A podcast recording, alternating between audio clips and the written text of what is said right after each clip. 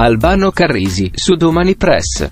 Sono per definizione un realista e se questo realismo sta, fosse sul mare io punterei sempre la, la, uh, la strada della, dell'ottimismo perché ti rende la vita più semplice, più facile, più interessante perché essere, sì, la vita ogni tanto ti riserva delle pagine dure da sopportare, dure da da vivere, ma eh, non bisogna arrendersi perché in qualche modo il, i calli nella vita bisogna farsi. Sì. Eh, e ripeto, tra le due strade, ottimismo e, e pessimismo, amo tantissimo sapere di voler andare verso la strada dell'ottimismo, ma sempre avendo in mano la, il timone della realtà. Albano, volevamo parlare con te di questa tua nuova partecipazione per uh, The Voice uh, Senior, un'esperienza che, che, ti vede anche a fianco di, di tua figlia Jasmine. Ecco, come la stai vivendo? È una bella,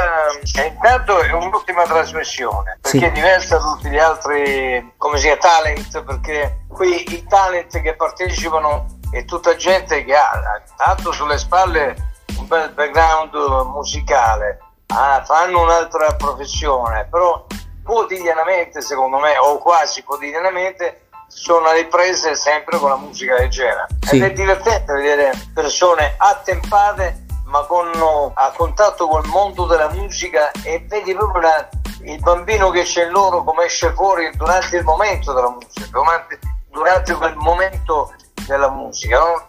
Se, sì, aspirano ad avere un quarto d'ora di celebrità e per loro è un bel risultato. Dato il Covid, dato tutto quello che sta succedendo anche nel mondo del, dei maltrattati vecchi in questo periodo, maltrattati dal Covid, eh, in questo momento di sana e pura evasione. Ecco, spesso ti ho visto anche eh, parecchio combattuto con, eh, con Jasmine, cioè a volte avete anche dei, diciamo, ovviamente come è giusto che sia, no? musicalmente magari anche delle, delle, idee diverse, altre volte invece vi trovate pienamente d'accordo nelle scelte. Io non, non, non avrei mai immaginato che mia figlia eh, si sarebbe divertito così tanto intanto eh, così sicura di sé e soprattutto nei gusti avere delle cose che mi hanno stupito. Mm, addirittura ero io che dicevo no, qua fermiamoci, non mi sembra il soggetto giusto quando stai ancora di spalle prima di dare... Invece lei no, decisa, mi ha, mi ha stupito, è più avanzata di quello che pensassi.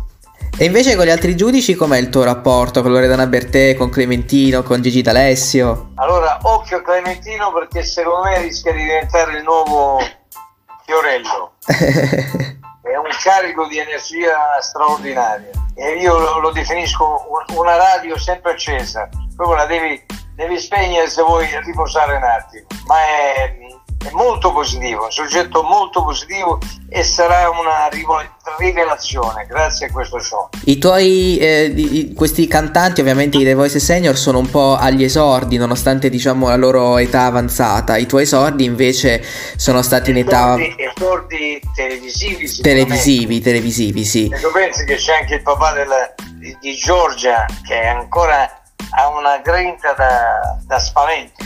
I tuoi invece esordi ovviamente sono stati no, sì, ovviamente pare, qualche, anno, qualche annetto fa. Erano altri tempi, quindi ogni tempo ha le sue risorse alle sue regole uno ne deve sapere anche vivere. Ecco, volevo chiederti, ma tu di quei momenti, no, delle, delle, tue prime esibizioni presso il dollaro, che cosa ricordi? Avrei, avresti mai immaginato di aver potuto percorrere tutta questa strada? Avrei immaginato, immaginato, io lo volevo. Mm.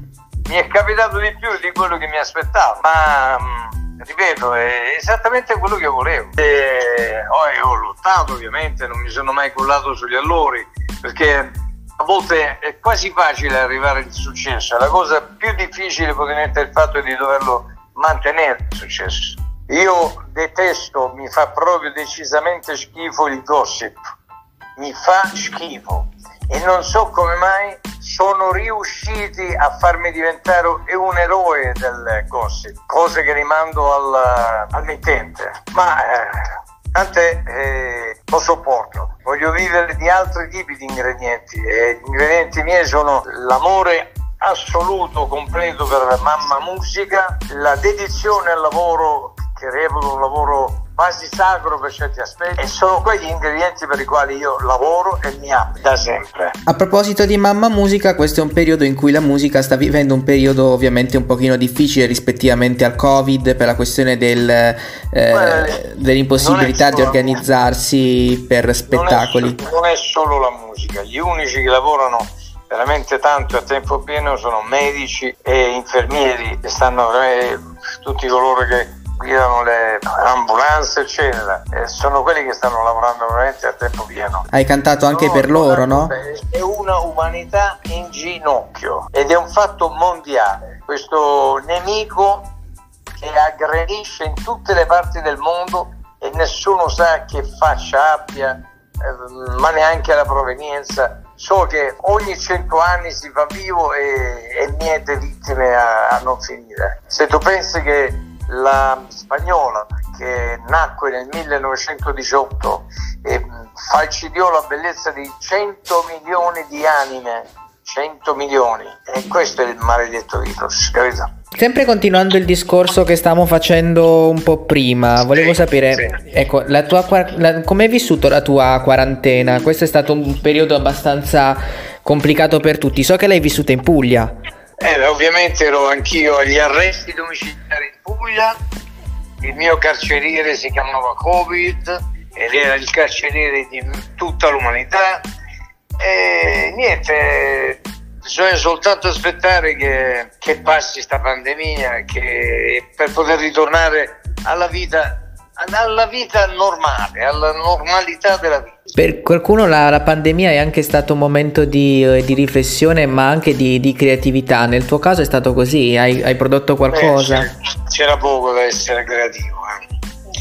Cioè, diciamo che io mi sono dedicato molto alla campagna, molto a, ai vigneti, agli oliveti che stanno, anche loro hanno il Covid, soprattutto nella nostra zona, sì. nella zona del Salento, c'è questa xylella che sta uccidendo quel, quel patrimonio storico, quelli, quei guardiani della, della, del Salento, ulivi che se ti avvicini ti possono, riescono anche a raccontarti una storia lunga 600, 700, 1000 anni, stanno ulivi incredibili. E purtroppo sono destinati alla, eh, alla morte. E questo è un, un altro momento drammatico per la nostra terra. Questa pandemia passerà perché dovrà passare, succederà secondo me la stessa cosa come è successo nel 1918 quando arrivò la spagnola che addirittura distrusse 100 milioni di persone. Questa invece sarebbe successa la stessa cosa se non ci fosse stato un, un avanzamento del campo medicinale come quello che abbiamo adesso, acquisito in questi ultimi 40 anni, 50.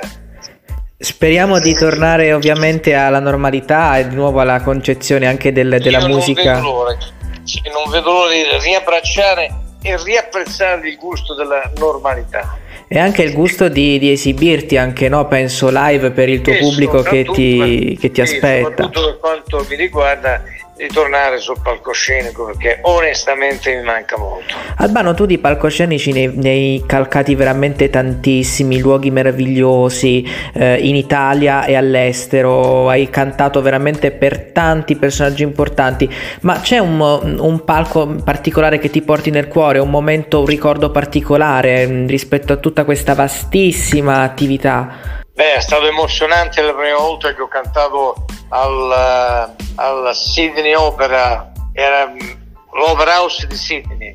Era pazzesco quel posto lì, pazzesco, la, la conosci no?